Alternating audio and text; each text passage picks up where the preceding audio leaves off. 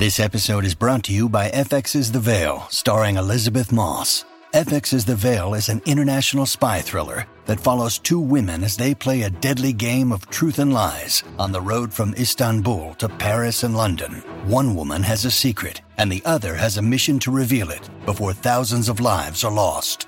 FX's The Veil, now streaming, only on Hulu. Hi, this is Dahlia Lithwick, host of Slate's legal podcast, Amicus. If you're listening to this show, you might be interested in Amicus's live show that we're hosting in Washington, D.C. on Tuesday, May the 14th. My colleague, Mark Joseph Stern, and I will be talking to some amazing guests, including Sherrilyn Ifill and a sitting state Supreme Court justice all about how originalism, a relatively recently invented way of interpreting the Constitution, has taken over the Supreme Court and radically reshaped the law. It's been doctrinal rocket fuel for the conservative legal movement and facilitated the rolling back of abortion rights, the expansion of gun rights, and the obliteration of the separation of church and state. And as another wildly consequential Supreme Court term careers to its end, the court's originalists are on a tear. But there's something you can do about it, and we hope you'll join us in DC on May 14th to explore the possible pathways out of the current situation. Go to slate.com slash amicus live for tickets.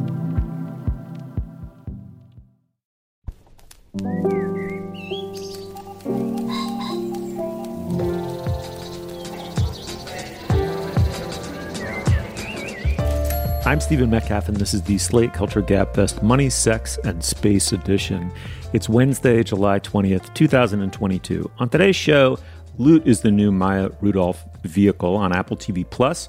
She plays a billionaire divorcee looking to restart her life. She hopes against hope on a non frivolous basis. It also stars Michaela J. Rodriguez and Adam Scott as her philandering ex. And then in the feature film Good Luck to You, Leo Grande, Emma Thompson stars as a woman seeking her, as she puts it, last chance at sexual fulfillment, and so hires a male sex worker. He's played by Daryl McCormack.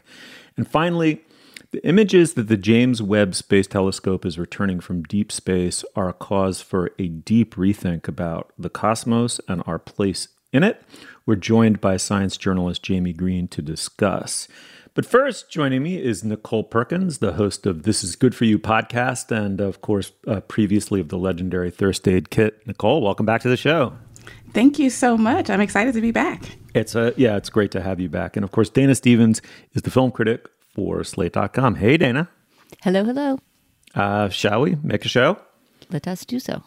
All right, let's do. Uh, in the Apple TV Plus sitcom Loot, Maya Rudolph plays Molly Novak, the wife of a tech billionaire, at least as the show opens, whose fortune ranges up there in the Bezos Musk range. At her own birthday party, she catches his mistress half dressed in his tie closet. Smash cut to divorced Molly, third richest woman in America, and now at loose ends. So she decides to go work for her own foundation, which she knows absolutely nothing about.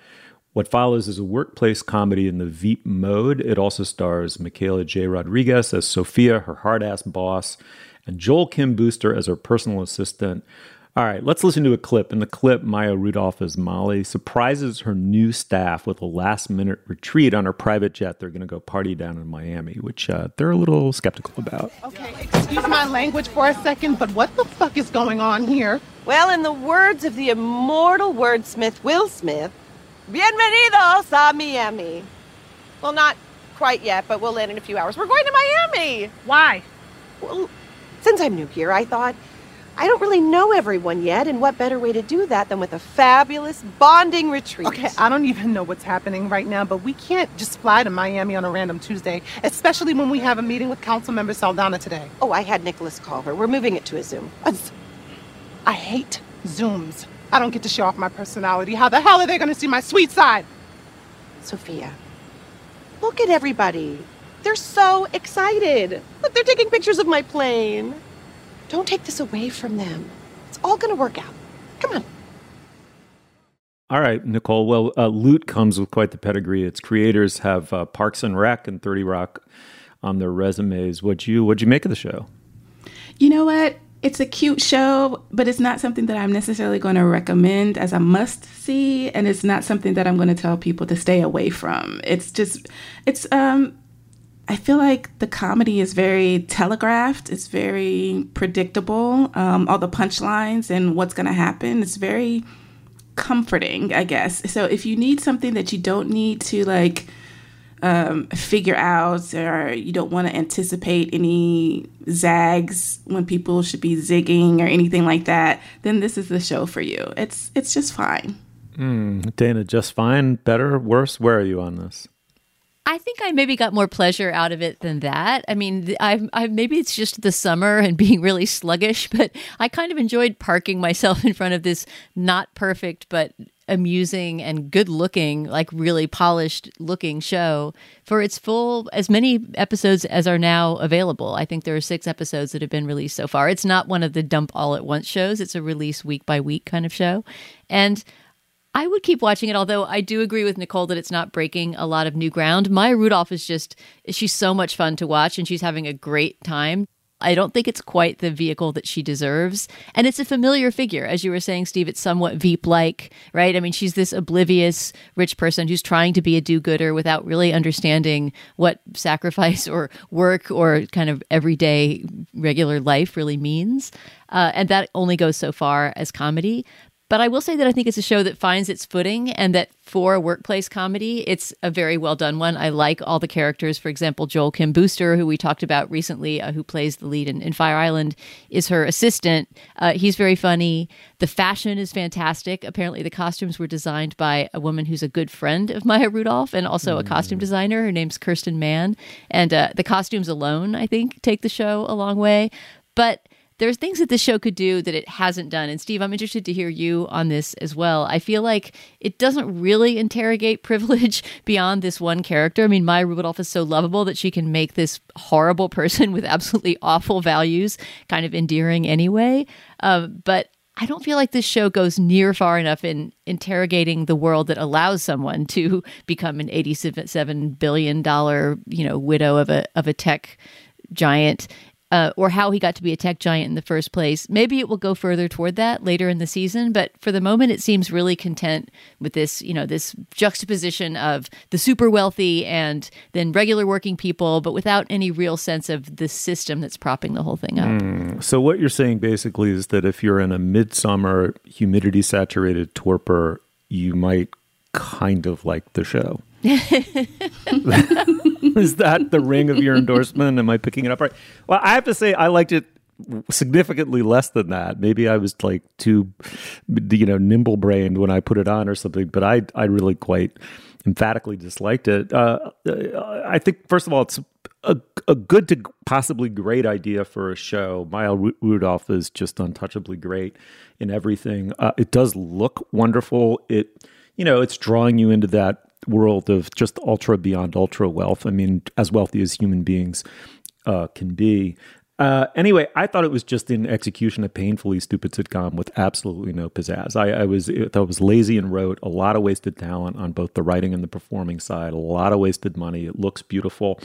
Uh, I just thought the writing was terrible. I mean, um, and I also think it's caught Nichole in something of a of a of a um, dilemma, which I think Dana put her finger on, which is where are we in the sort of life cycle of of privilege and the sort of asset boom that for forty years has produced this class of people in America. Uh, I'm at the rage phase, you know, in response to it. You know, this sort of totally unaccountable, you know, economic elite and uh, the, their warp, warping of democracy. It's like I'm not in a mood to a laugh about it or to have her be humanized, right? So it's kind of caught in this weird dilemma, which is if you humanize her, you lose the single joke and you lose a viewer like me who just finds her repellent. But if you keep her this idiotic, flat caricature, it's just the show's just a joke machine, like, you know, a la the Beverly Hillbillies. I got to three episodes in, and I was like, I closed my browser. What do, what do you think, Nichole? Oh boy, um, I was able to watch all six of the episodes that are currently available, but I do agree that there is just no there's no accountability. There's no, it's very generic. Um, so we hear these cracks about how her ex husband, you know, um, had these shady business practices and, you know, did these really, um, you know, kind of manipulative uh, things to accumulate his wealth, but nobody presses on that. Nobody says exactly what those things are. Um, and uh, there's one episode where some people are trapped on a roller coaster in the Philippines, and it turns out that Molly owns it. She owns these these companies that have these poorly maintained uh, amusement parks um, as a result of the divorce.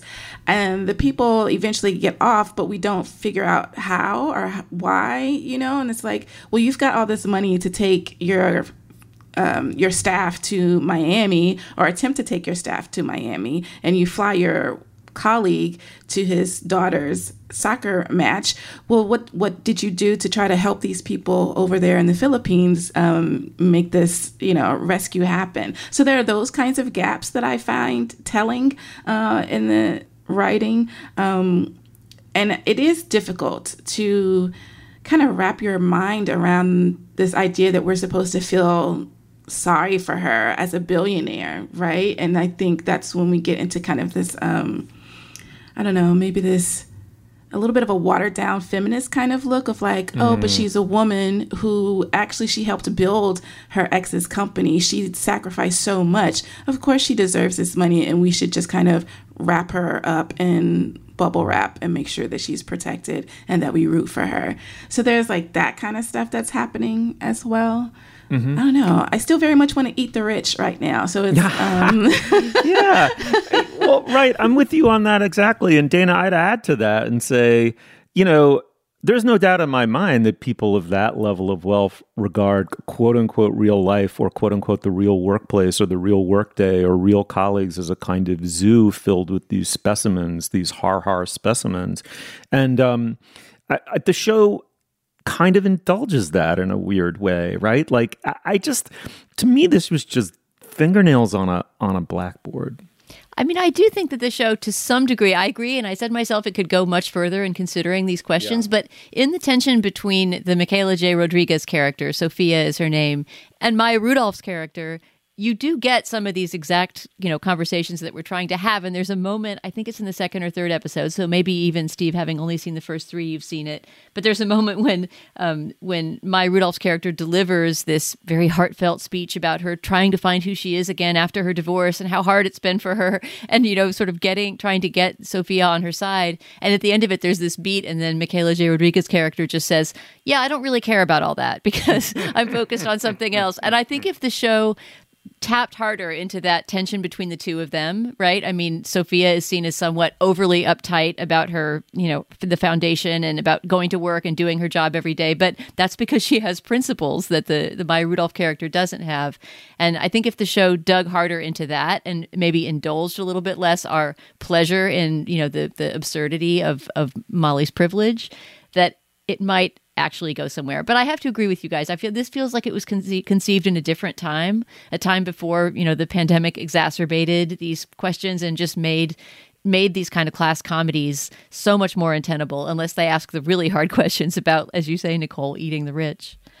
One one last issue that I have is that so far we're seeing that her money is kind of swaying, um, you know, her staff over to her side. So Sophia is really, you know, has started to make up excuses to come over so she can get fed at this at her house because um, Molly has an incredible chef. Um, but we don't really fully see how Molly is changing necessarily with her uh, contact with these people beyond, oh, I'm realizing that, you know, maybe the friends that I have weren't really my friends after all. And maybe I can't, um, maybe I have to like figure out who I am more. She's not really recognizing, oh, these are working people who can't just get up and go to Miami. They have other people that they may be responsible for and things like that. So I'm waiting for more of a change in Molly's mindset as opposed to her staff being like, okay, great, there's a rich person who can take us to a spa, you know, for a mental health day. Let's let's take advantage of that. So I think that's another reason that I'm kind of a little um, skeptical about how good of a show it is because we just see these people coming on board to the benefits of being wealthy and not necessarily Molly's character recognizing the benefits of not being wealthy. Mm, all right. Well, um, the show is Loot. It's on Apple TV Plus. Uh, if it has some avid fans out there among our listeners, uh, shoot us an email. We'd love to hear why you like it. I think we were pretty tepid on it. All right, moving on. Apple Card is the perfect cashback rewards credit card. You earn up to 3% daily cash on every purchase every day. That's 3% on all your favorite products at Apple, 2% on all other Apple Card with Apple Pay purchases, and 1% on anything you buy with your titanium Apple Card or virtual card number. Visit apple.co slash card calculator to see how much you can earn. Apple Card issued by Goldman Sachs Bank USA, Salt Lake City branch. Subject to credit approval, terms apply. All right, now is the moment in our podcast we typically discuss business. Dana, I'm sure we have some. What's uh, what's up this week? Stephen, we have two items of business to cover this week. First, we wanted to tell you about today's Slate Plus segment. This week, once again, we have a listener question. We have a good backlog of those right now, actually. This question comes from a listener named Zach, who wrote in to say that he actually prefers to know the outcome of a story before he gets to the end. In other words, he prefers for certain stories to be quote unquote spoiled, the, uh, the bugbear of all critics. Am I or am I not spoiling something about this movie, this book, etc.? So, Zach is wondering how we feel about this idea and whether we think spoilers should be feared or sometimes embraced. So, if you're a Slate Plus member, you can look forward to hearing us talk about our attitude toward plot revelations at the end of the show. And speaking of a Slate Plus segment, that brings me to our second item of business. If you're not a Slate Plus member, I wanted to tell you about a special offer on Slate Plus memberships that we're offering right now. You can get three months of subscription to Slate Plus for just $15, so you can enjoy Slate Plus all summer long. With this membership, you will get no ads on any Slate podcasts, member exclusive segments on our show and other shows like Slow Burn and Decoder Ring, and of course, unlimited reading on the Slate site. And best of all, you will be supporting all of Slate's independent journalism as we cover the latest in movies, TV, and music, along with everything that's happening in the news every day, which, as you know, is a lot.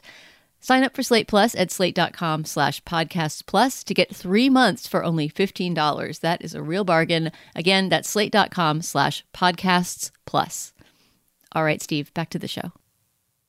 All right. Well, good luck to you. Leo Grande is a scaled down sex farce, scaled down in the sense that it takes place almost entirely within a single hotel room uh, over a period of few months. It stars Emma Thompson as Nancy Stokes. That's not her real name, though. She's assumed this identity to meet a young man in that hotel room. She's hired the also pseudonymous Leo Grande to have sex with her, and as she confesses, to help her find sexual satisfaction for the first time in her life. The film stars Daryl McCormack, uh, Irish actor, as her paramour for hire. It is written by Katie Brand. It's directed by Sophie Hyde.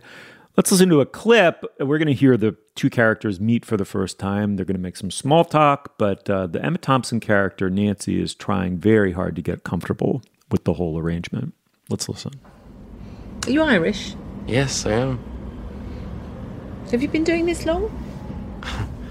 A little while now, yeah long enough to know some things. Do you enjoy it? You know what? I love it, Nancy. Meeting all kinds of people, getting up to all sorts of things, mutual pleasure. You don't feel demeaned then? Not at all. Or degraded? No. But what if you meet someone and you really just don't want to do it? Hasn't happened yet. Really? Really? I find that astonishing. How many have you? Oh, a gentleman never tells. Oh, of course, yes. You don't have to worry, Nancy. This is just about us tonight.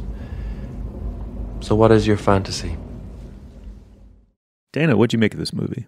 I mean, first of all, in your intro, I kind of disagree with the, the, the, genre categorization of it as a as a farce. And then when I thought when you called it a farce, I thought that doesn't feel right. But what is it exactly as a genre? I mean, it really is sort of a a, a comedy drama in which sex is the driving content of the story, which is a somewhat unusual thing to find in mainstream Hollywood movies, right? I mean, there's just something so direct about this this movie story that I really really liked. The very first scene that you see uh, right after the credits is you know essentially him showing up at her hotel door, and we already have the the setup, the prearranged setup, um, which is that this woman who's never had an orgasm, she seems to be in her 60s somewhere. She's a widow, uh, has hired a sex worker to come in and try to sort of introduce her to her own body. And so, in a way, it's a sort of um, prearranged scenario, right? I mean, you're pretty sure where the movie is going to go in terms of it being an exploration of this this one woman's sexuality but it goes to a lot of unexpected places too. And I think I had heard good things about this movie. I was the one who suggested that we we do it on the show,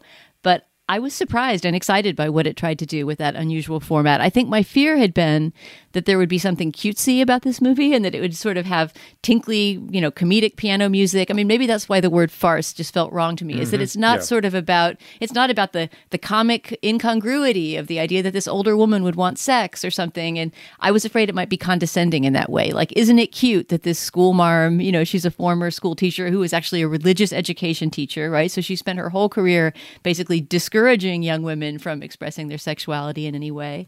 Uh, to to being somebody who's trying to discover herself. And the movie takes that really seriously. I mean it's funny too especially emma thompson's performance. Often this character is unintentionally funny right? Because she is so um, easily flustered by the idea of you know her own desire. But it takes her desire to get to know her body and for the rest of her life going forward after her widowhood to to have more meaning right? And to have more connection to her body uh, very seriously. And I, I think it also takes the notion of sex work seriously although i'm curious what you guys think of leo grande himself the character played by daryl mccormack he's there's something so almost saintly about him so uh, completely in touch with his body and her body and the idea of sexuality and the idea of sex work. And there seems to be very little ambivalence uh, in in his character toward you know this situation that he finds himself in, or toward sex work, or toward I don't know, just just anything in life. He's except for some um, some backstory that is given about his family, which becomes kind of the the character driver for his character he just there's something almost almost angelic about him. And that seemed a little bit to me romanticizing of of what sex work is or can be. And i wonder if that bothered you at all. But overall i would 100% send people to this movie. I think it's beautifully done. And emma thompson gives maybe the performance of her career. Yeah i love this movie. Um, i thought it was fairly well done um, overall. But I, you know i did have a quibble with uh, Leo's character um, because even though yes he is very like sex positive and he is just you can actually see that he is he has really dedicated his life to providing pleasure. Um, it's still kind of like it's still a tale of a sex worker with a sad beginning right? And it's just like do all sex workers have to have a sad tale in order to like justify or like you know shore up their personalities or their character uh, on screen. And that's so that was a little disappointing. And then also um, any possible references to any same-sex encounters he may have had, they were just kind of glided over um, or they were very chaste. Like he he mentions uh, a a male customer who would just have him dress up as a cat and ignore him uh, for their time together. And there was no physical contact, there was no sex. And I was just like, okay, that's fine. But, you know, if this is a person who is dedicated to providing pleasure to whoever reaches out to him, whoever books him, um, why do we have to present his same sex encounters as just being, you know, the comedy uh, of his life, of his uh, profession? So I thought that was that was just you know a couple of quibbles that I had about it. But overall, I think first of all, he is fine as hell. I just, he is so good looking. And then I love an Irish accent. So I was just all there. And his, the repetition of her name, he kept calling, um, he would constantly say Nancy's name, you know, sometimes in a little condescending way, sometimes, you know, like a teacher to a student. Um, but I think that that's really important because it is an acknowledgement of who she is or who she was pretending to be because Nancy is not her real name. Mm. But it's kind of like, I know who you are. I know who I'm here with. You are not just another customer. You are Nancy, right? And I think that that's very important. And it's also just really nice when people call your name. Yeah. Well, it's interesting too, Nichole. As you say, it's not her real name. So, in a sense, he's both creating an intimacy while drawing a boundary around it, which is that you're for the intents and purposes of this, I'm Leo Grande, not my real name. You're Nancy Stokes, not your real name. And we're going to create something apart from both of our lives inside here. And in some sense, the movie is about how she can't abide by that ultimately. And and I don't think the movie argues that she necessarily sh- should have, but um, it's her breaking of the boundary in some sense that made the movie uh, quite interesting to me. I, I, really, really enjoyed the movie. Um, uh, from the opening shot, which is easy to forget, but it's actually a shot of him preparing in a cafe before he, he goes in, in some sense. It's almost like an actor uh, about to go on stage or right before the camera rolls. Um, he's got his head ducked. He's in a knit cap. We see him from the back, and he's making a kind of singing noise to himself, I think. And you get the sense of him like this is in the locker room. It's like this for him is a job, right? He is very clear about that. He may, so much so that I'm not 100% sure we know how much of what he's saying to her prior to opening up reflects anything about his inner self, the saintliness or whatever. I mean, there's this really interesting line that he walks from being very physically present, conversationally present, but in some sense, um, you know, uh, absent in a way. It's not it's not him that he's offering you. He's offering you a service. That's when the movie becomes really interesting to me for a couple different reasons very quickly. The first is that yeah yeah yeah the sort of sales pitch for the movie is middle-aged woman last shot at sexual fulfillment on and on and on. That's that's a good movie. But it's um, the real movie beneath it is she's a mother and he's an emotionally abandoned son.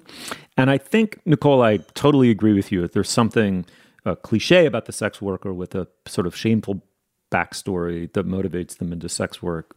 But I, at the same time, I liked that balance between, you know, she's been a very withholding mother, right, and she doesn't quite see that in herself, and um, and and and that's where the two of them begin to become real to one another, and that raises this really interesting question, which is, you know, sh- when you get close to someone, you want to have almost the equivalent of object permanence with them, right? So, object permanence is that phase in the consciousness of a young child where they realize that something is still there even when they you know when they can't see it and and there's like subject permanence when you get beyond a certain point of familiarity or certainly intimacy with someone that's when they're real, right? And you want that reality. That reality is this person has a subjectivity that's beyond mine, that's completely theirs. And intimacy happens when they show it to me.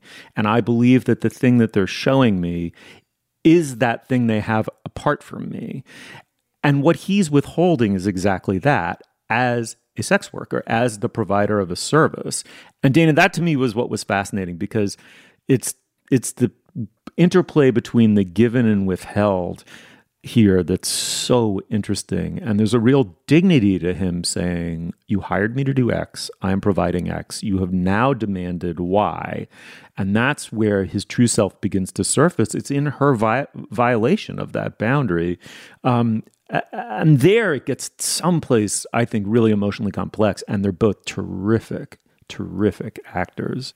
Yeah, particularly in the scene where you kind of finally see him lose his composure, and I won't spoil why or what happens afterward, but that is a great scene in the movie because up until then, I mean, I think that my only critique of this movie that I mentioned earlier is that at times he is too altruistic of a character, right? And that you don't see um, the ambivalence or the struggle beneath his surface. But at the moment when you do, it's it's really a, great break and a, and a great acting moment for him. We haven't really talked about you know the, the whole cloistered feel of this movie, but I mean it really is a chamber chamber piece, right? Literally, it all takes place almost completely all except for one scene in the hotel bar takes place in this one hotel room that she rents a few different times for a few different assignations with him. It really could easily be a play because it has that that cloistered kind of feeling.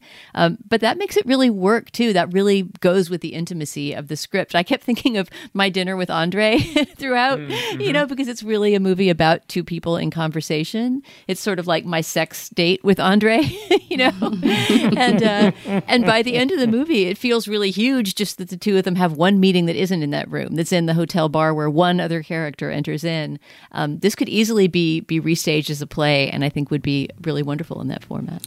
Yeah, I, I agree with that. And I think that moment when Nancy is talking about um, the routine of her sex life and and she is describing you know what would happen with her husband who was her only sexual partner before leo i started to tear up because it was so i mean emma thompson is fantastic but also it was such a familiar thing that so many women go through where you sacrifice your own pleasure or you have been constantly denied pleasure for the greater good or you're told that it is something shameful. Um, but i started to tear up. I got kind of I, I was surprised at how emotional i got. And then she started to cry herself and i was like oh no don't do it. Um, but i just i just i was really um, I don't know, connected to that moment of feeling sad for this woman who had not been able to experience just the beauty and the relief of a really good orgasm not just like not just you know the sexual pleasure of it but you know it's a really good stress relief when life is kicking your ass. So nancy had all these issues with her children and her life and at the very least she could have at least had a good time you know by herself and she didn't. And i was just really moved by that. Um, and i'm you know even though the whole movie is about this moment of her trying to find herself physically and find pleasure in her life and get reconnected to her body or connected to it in a way she'd never had, period. Um, it still, I think, was very well done, and it didn't like hammer that across uh, as as much as I would. I was afraid of that. I was afraid it was just going to be constantly, "I'm a terrible person. I'm a terrible woman," or that kind of thing. But it was actually very, it was actually handled very well. So I just really love this movie. Yeah, and Nichole, the way that that is resolved, and again, without spoiling anything, the kind of way that she starts to find her way into her own sexual pleasure is really unexpected and subverts, you know, the idea that he is some sort of sexual savior. And just the ending of the movie, I won't give it away, but the very last shot, I think, is is really beautiful and um, at once kind of moving and courageous on Emma Thompson's part because she's completely nude, and just a, a really poetic little little button at the end of the movie. I, I thought it was one of the best movies I've seen this year. I really loved this movie. Here, here, yeah. Good luck to you, Leo Grande. is easy to see. It's on Hulu. If you subscribe, check it out. Uh, let us know what you thought of it. Okay, moving on. I want to tell you about a new show from the Financial Times called Life and Art from FT Weekend, hosted by me, Lila Raptopoulos. Life and Art is twice a week. On Mondays, I have a guest on to talk about life and how to live a good one. Everything from winter travel to cooking to living more creatively. And on Fridays, we talk art. Two FT journalists and I discuss a piece of culture that's in the air new music, movies, and more. Find Life and Art from FT Weekend wherever you listen. Okay, well, the James Webb Space Telescope has sent back its first rather astonishing images. Uh, as Jaime Green writes in Slate magazine, the telescope offers scientists unprecedented views of the early universe, galactic and stellar evolution, and planets around other stars in our galaxy. Jaime, welcome to the podcast. Hi, thanks so much for having me. I should say you're a terrific science writer and you have a forthcoming book, correct? The Possibility of Life about yes. aliens. Yeah, talk for a second about that. When is that coming and what's it about? Yeah, that's coming out next April. Um, in sort of the most literal sense, it's about how we imagine alien life in science and in science fiction, sort of putting those both together. And instead of asking, you know, whether or not there's life on other worlds, what are the odds? It's just looking at the possibilities of the different ways it could be and what science tells us and what sci-fi tells us. It also, you know, like almost all science writing is a reflection of how we understand life on earth, how we understand what it means to be human by imagining what the other ways are that life could be.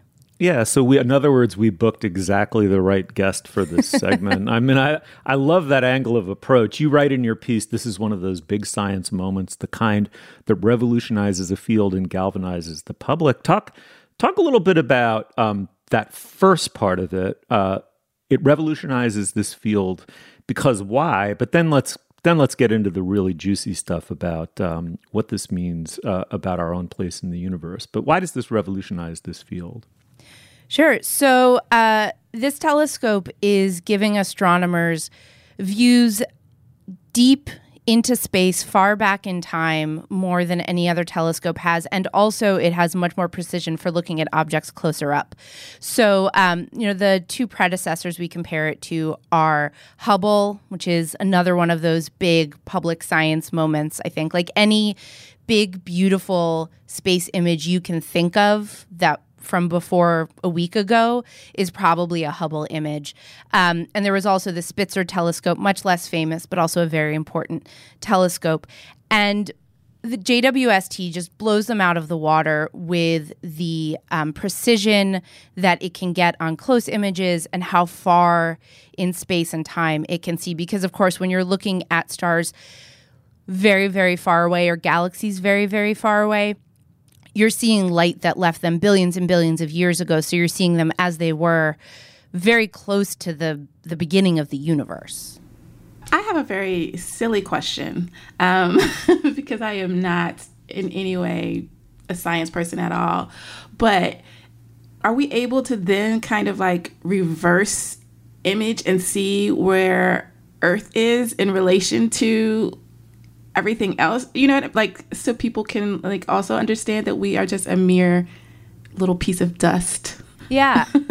That's not something that this telescope is going to be doing. It doesn't orbit the Earth. It's out in a sort of different gravitational stable point that we don't have to worry about. But so it's pretty far from Earth. Um, but the way it's set up, I don't think it's ever going to take a picture of Earth. But there have been other pictures taken by probes that were sent farther out into the solar system. Um, the most famous one is probably the pale blue dot image, which was taken by Voyager in 1980. Um, and so that probe was on its way out of the solar system. And actually, Carl Sagan, who was working on the mission, convinced them to turn it to face its camera towards Earth for one last picture as it was heading out. And the picture of Earth is like maybe one pixel. It is literally a pale blue dot. And um, Sagan actually wrote a whole book about that image and the many lessons that it has to teach us about our smallness and our insignificance and the importance of this planet. I think he took from it, and subsequent people took from it, a pretty environmentalist point of view. Jaime, it seems like part of the the thrill that ran through people on seeing these images, and it was something that was really remarkable on social media when the images broke. I mean, people who never talk about space or science in my social media feeds were going crazy for you know sharing these images and and sharing their excitement about them. And it seems like a lot of that flowed from this what you heard very commonly phrased was you know this must mean that we're not alone right like this kind of shift in scale and the way that we think about the universe made it seem like it's just statistically impossible that there isn't life out there somewhere. Yet, part of what your piece in Slate about this um, this new telescope and these new images argues is that the mere fact that you know we've we've now shifted our, our scale of thinking to something much bigger doesn't necessarily imply the presence of life but that that needn't be a disappointing thought. In other words the feeling of wonder or sublimity these images inspire you know would would obtain even if they did not imply that there was life out there. And i wonder if you could you could talk about that a bit yeah, I I saw a lot of that reaction too and it's it makes sense, you know, because I think people do want there to be other life in the galaxy, in the universe. Um, I do think it's also important to differentiate, and this might get a little too wonky, but the search for life elsewhere such that science does it is within our own galaxy whether we're looking for signals of intelligent life or the chemical signs of you know biology on other planets we only have a chance of finding that within our galaxy but this telescope shows us all these other galaxies. And it really seems like an odds thing. It's like, look, if there are in this one picture, so the the deep field image is a piece of sky as big as if you held a grain of sand out at arm's length. That's the amount of sky real estate in which we have this picture of thousands of galaxies. And so it really hits home the abundance. Like there are that many galaxies, and people leap to, well, then there's no way we're alone. And I think that that reflects how important that question is to people. It is like their biggest question because of course that's the part that lay people can relate to you know? Uh, an astronomer sees that picture and they might be really excited about the redshifting or the different shapes of early galaxies that can teach us about how galaxies have evolved in the billions of years that the universe has existed. Or they're excited about gravitational lensing which was those like swoopy galaxies that seem like they're making a circle. Um, but what a layperson understands is life, is being on a planet, is being on Earth. And so that's how you're able to make a connection to this image that otherwise is very beautiful but doesn't carry meaning for you. And so we make that leap to how do I make sense of all this real estate? It's places for life to be, life like me, the viewer. Mm. I'll give you another layperson's response, which is, you know, my understanding of definition of sublimity is something that is so almost terrifyingly larger than the powers of human comprehension. But of course, as a human being with subjectivity, that's how you're experiencing it through your own, the keyhole of your own consciousness. And it, it's it's mostly to me a question of mind blowing scale that reflects back on our place in the universe in a couple of different ways. One is that it certainly adds to the notion that, you know, there's basically trillion to the trillionth power chances to produce the completely unlikely string of events that produced life and then intelligent life. So essentially, you know, the monkeys typing for all of eternity eventually produce Hamlet. Similarly, a universe of this sheer amount of scale in both time and space will eventually produce us. So any sense of foreordained destinies or or you know i mean I, I, wouldn't want to get into religion. I think there's a way of reconciling this with the religious worldview but certainly the role of sheer accident presents itself to us uh, uh, when trying to contemplate how our status as intelligent beings um, you know was made possible. Um, and then secondly the unanswerability of the cosmos to human needs in the face of that scale.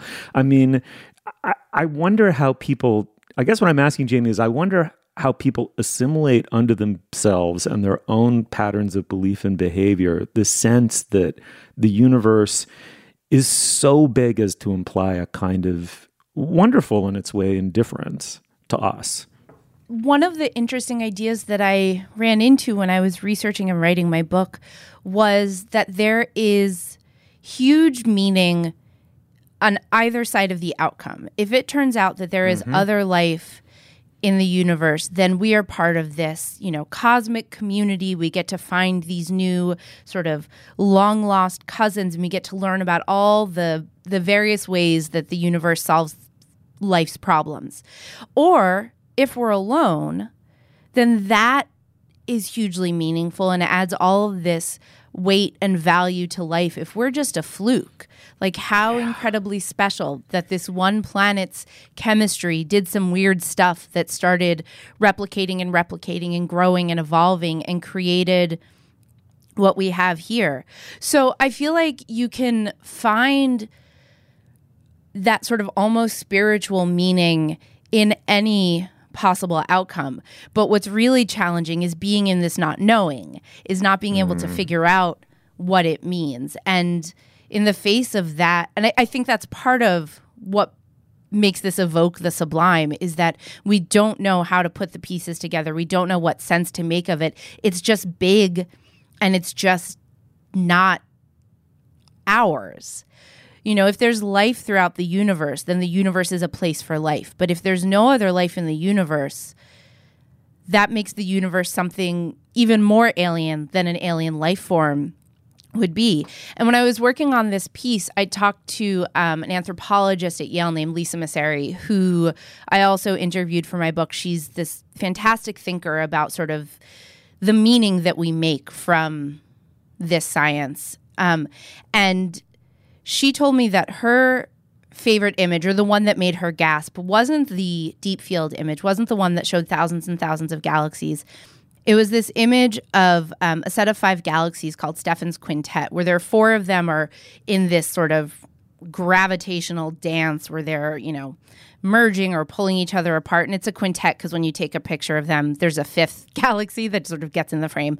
Um, and she said that you know, she was like, why did this make me gasp? And it's because it's a piece of the universe that is not for us and has nothing to do with us, but still shows relationships, still shows entities, these galaxies that have these gravitational and spatial and collisional relationships with each other. And it's completely alien and completely incomprehensible and it's it's not to say that galaxies are sentient, but there is just something there that is huge and is happening mm. and has nothing to do with us. And I, I thought that that was really, um, I found that way of looking at those pictures really moving because it reminds us that we're not the point of the universe. We're not the center of the universe, and there's a lot going on there that um, is beyond us, but that this telescope lets us see.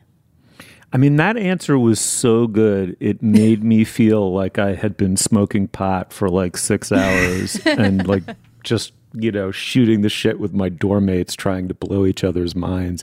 I love the idea that it's either one or the other and both are equally mind blowing.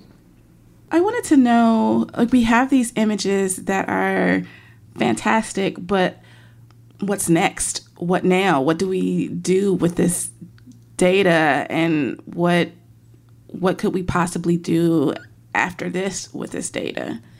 Yeah, I mean the telescope has four main missions and these images I'm sure there is important science encoded in them, but they are also beautiful. They are public outreach. You know, they are about getting people excited about this very expensive telescope that NASA spent decades working on, you know, and also just keeping the public excited about science and about space. Um, but there is a lot of big science that's going to be happening with observations from this telescope. Um, in that deep field image, you can see a couple of the oldest galaxies in there. They're like the really red smudges are over 13 billion years old. So we're seeing them as they were less than a billion years after the Big Bang. And so there's going to be a lot of research in the telescope's observations looking at the earliest galaxies, the earliest stars, like literally the first generations of stars and galaxies. And we're going to be able to see them in ways that we never have before. So to learn how the, you know, soup that followed the Big Bang turned into these structures. Um, much closer to Earth, within the Milky Way, within our own galaxy, the telescope is also going to be making observations of the atmospheres of exoplanets, so planets around other stars. And one of the first images that was released on that big, buzzy press conference day was actually the spectrum of an exoplanet's atmosphere. And this is the one that lay people probably don't even remember happened, but the scientists and science writers were losing their minds over this. So basically, the telescope looks at starlight filtering through the atmosphere of an exoplanet and can tell from what's absorbed like what's what frequencies of the starlight are blocked can tell what molecules are in the atmosphere. So you can see is there water vapor? Is there oxygen? They were able to see that this planet which was um, sort of a jupiter I think it was like half the size of Jupiter, that it had clouds in its atmosphere. So that to me is just wildly exciting because this is actually one of the ways where scientifically the telescope is going to be able to start giving us clues about whether there might be life on other planets. All right. Well, Jaime, thank you so much for coming on the podcast. This was absolutely amazing. Please, please join us again soon. Yeah, I would love to. Yeah, and we actually have a great excuse. Uh, in mid April, your book, The Possibility of Life, about aliens and science and sci fi, is coming out, and uh, we'd love to talk to you again. So come back soon. Thanks so much. All right, now is the moment in our podcast when we endorse Dana. What uh, what do you have? Steve, I have an endorsement that's a kind of corollary or a, a helping link for our, our segment on this James Webb telescope and the space pictures that we talked about. It is a simple website. I love a website that just does one simple thing and does it really well. And what this site does is take the um, the images that were released the uh, the incredible images of individual you know nebulae and the things that that Jaime was talking about the Stephan's quintet formation that Jaime mentioned that she was so blown away by. It takes seven of those images and places them in context for scale. So all this website does is allow you to click on each one of those seven images which you can find all over the place you know these gorgeous images of these individual galaxies and nebulae and space formations and show you how far apart they are from each other in space. So you just see this big, huge, what looks like a starry field, but every twinkly dot that looks like a star is actually an entire galaxy.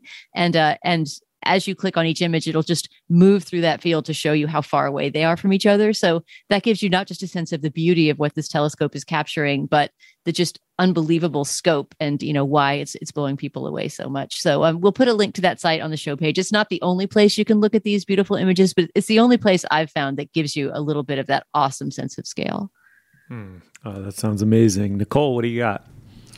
Okay, so I am also going to um, add a little something that's on theme. I'm going to endorse a romance novel called A Lady Awakened by Cecilia Grant.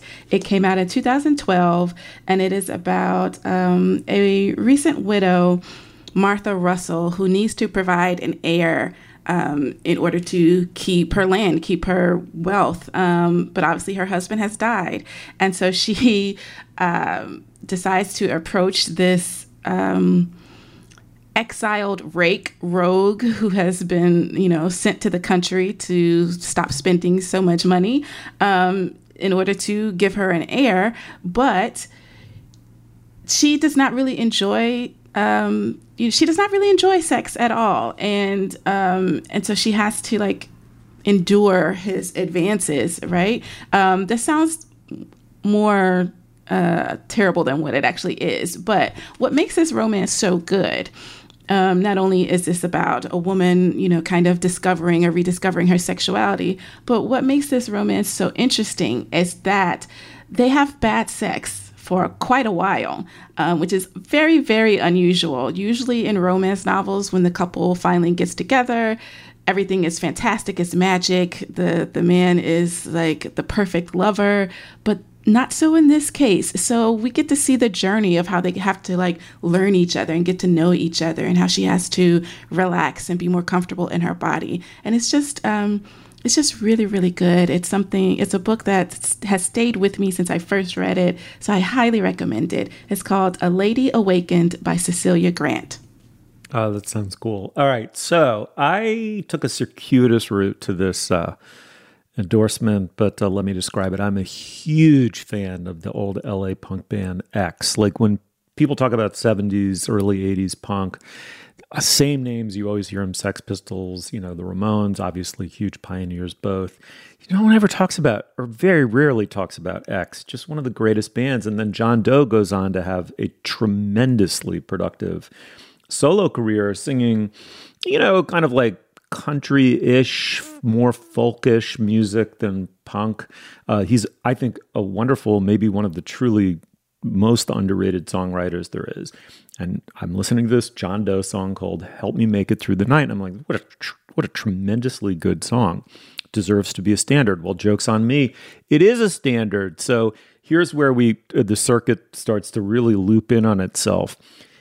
Unrelatedly, I'm you always read about Kris Kristofferson, you know, the actor and um, and musician and songwriter, uh, that in addition to being this bedazzlingly good-looking man who was a movie star, uh, you know, and and had a good, very good career in music, a big career in music, that he was a, a, a gifted, gifted songwriter, and everyone always points to that one Kris Kristofferson song that everybody knows, which is "Panel." That's right. That's right. Me and Bobby McGee made elbowing famous... each other out of the way. Nichole and I dancing. yeah, I know. Yeah, yeah, yeah. me and me and Bobby McGee by uh, the that Janis Joplin made famous is a Kris Kristofferson tune that everyone knows. Well, it turns out that "Help Me Make It Through the Night" is the other one. I think it's probably the second biggest commercial hit that he wrote. Everybody has covered it. It is such a perfectly delivered little gem uh, a little country standard, you know, just the, just in this in the American songbook. Uh, one of the great country songs of all time. And then I found the definitive recording of it, which was by Sammi Smith, a woman who uh, who's most well known for that song. It broke her huge commercially in 1970. But then, funnily enough, she was one of the very, very few uh, women in outlaw country in the 70s, even though she'd made her name with this, in some ways, very standard kind of pop country pop ballad uh, she became very outlaw. So my endorsement, having completed the circuitous loop, is help me make it through the night. Both the John Doe cover and the Sammi Smith cover. And so, as per usual, we'll link to all of the above.